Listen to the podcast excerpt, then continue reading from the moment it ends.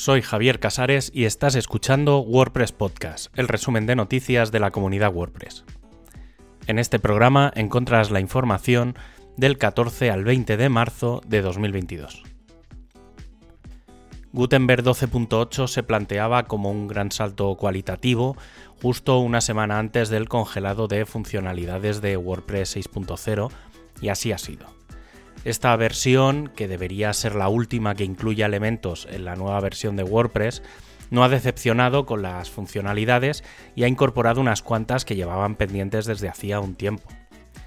La primera de ellas es la Web Font API, esto permite que desde el theme.json se puedan incorporar directamente las tipografías a utilizar en un tema sin que haga falta incorporar ningún código extra para hacer llamadas, por ejemplo, a Google Fonts. Otro elemento importante es la exportación de los temas que van a ir incluidos en el zip de exportación, incluyendo así los estilos globales y otras configuraciones como el propio index.php o el styles.css. ¿Qué significa esto? Pues básicamente que casi ya se va a poder construir por completo un tema desde el editor del sitio y desde ahí exportarse a un zip que será funcional en cualquier otro WordPress. Con esto se puede llegar a conseguir que existan temas creados simplemente de forma visual desde cualquier WordPress sin necesidad de escribir una línea de código. También se ha añadido la posibilidad de incluir patrones del directorio directamente como elementos prioritarios en el theme.json, de forma que el usuario que tenga que elegir, por ejemplo, una cabecera, el creador del tema ya le dará las cabeceras más destacadas y compatibles con el tema. Y hablando de inclusión, si se dispone de varios bloques que hagan lo mismo o similares, la forma de mostrarse en el editor va a ser según el orden en el que estén establecidos por el desarrollador del tema.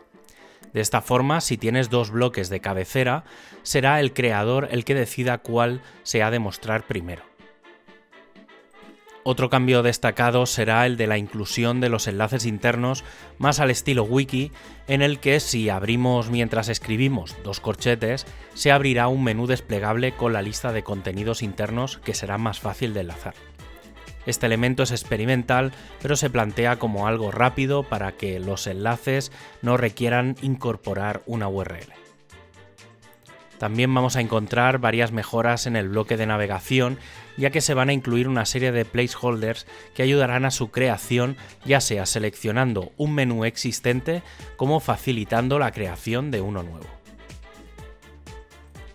Dentro de poco veremos la versión 0.8 del plugin Two Factor el sistema de segundo factor de autenticación del equipo de Core, que va a dedicar las próximas mejoras a varios cambios que se van a producir en Chrome, además de mejorar otros elementos. Pero no es el único plugin que tendrá nueva versión, ya que el Performance Lab también tiene previsto el lunes 21 pasar de su beta 1 a la beta 2, además de incluir ya su identidad gráfica y una evolución de los distintos componentes que ya se incluían en la primera versión. Además, el equipo de performance está realizando una serie de cambios en todas las funciones de caché y en las propias de la base de datos para mejorar la velocidad de carga. Algunas pruebas muestran hasta un 10% de mejora. El equipo de diseño ha presentado una propuesta para que la barra de opciones lateral del editor se incluya en el propio bloque y no quede fija en el lateral. Es sin duda una propuesta interesante que hace foco en el propio bloque y que puede ayudar a mejorar la experiencia de usuario de muchos de los bloques, sobre todo los que tienen más opciones y son más complejos. También se han presentado un par de opciones para cambiar la cabecera en la edición móvil de Openverse jugando con menús secundarios para los filtrados o su integración en un menú horizontal. El equipo de Meta ha anunciado que en breve estará disponible la posibilidad completa y abierta de enviar patrones al directorio. Para ello se ha creado una página que es una ventana del editor de bloques pública en la que se pueden crear el patrón y directamente desde allí presentar el diseño al directorio. Los siguientes pasos son los de cerrar el proceso de aprobación, que el equipo de documentación presente los materiales que los diseñadores manden sus patrones y que el equipo de themes gestione la moderación y aprobación.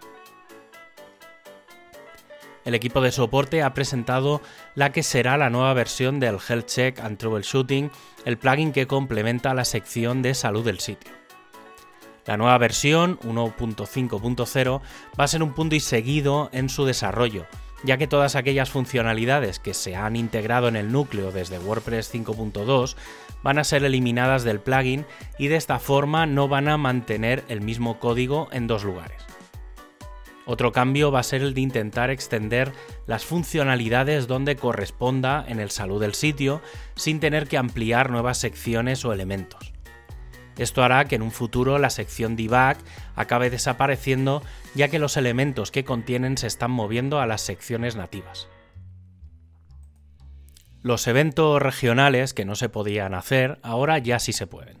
Al menos es lo que el equipo de comunidad está planteando, teniendo en cuenta que las WordCamps siempre han sido ligadas a eventos locales, además de las WordCamps más globales como la Asia, Europe, US, en los inicios, por ejemplo, se realizaron varias WordCamp Spain que posteriormente pasaron a ser por ciudades y ahora parece que después de recuperar las WordCamp Spain en la pandemia se van a poder plantear algunas regionales, que en este caso serían por comunidades autónomas o relacionadas con el idioma como una WordCamp gallega, catalana o en euskera. Desde BuddyPress llega la versión 10.2.0 que corrige 5 tickets relacionados con la caché, funciones relacionadas con el spam, la subida de ficheros y las correcciones del frontal. Y para acabar, ya sabes que tienes todos los enlaces para ampliar la información en wordpresspodcast.es. Un abrazo y hasta el próximo programa.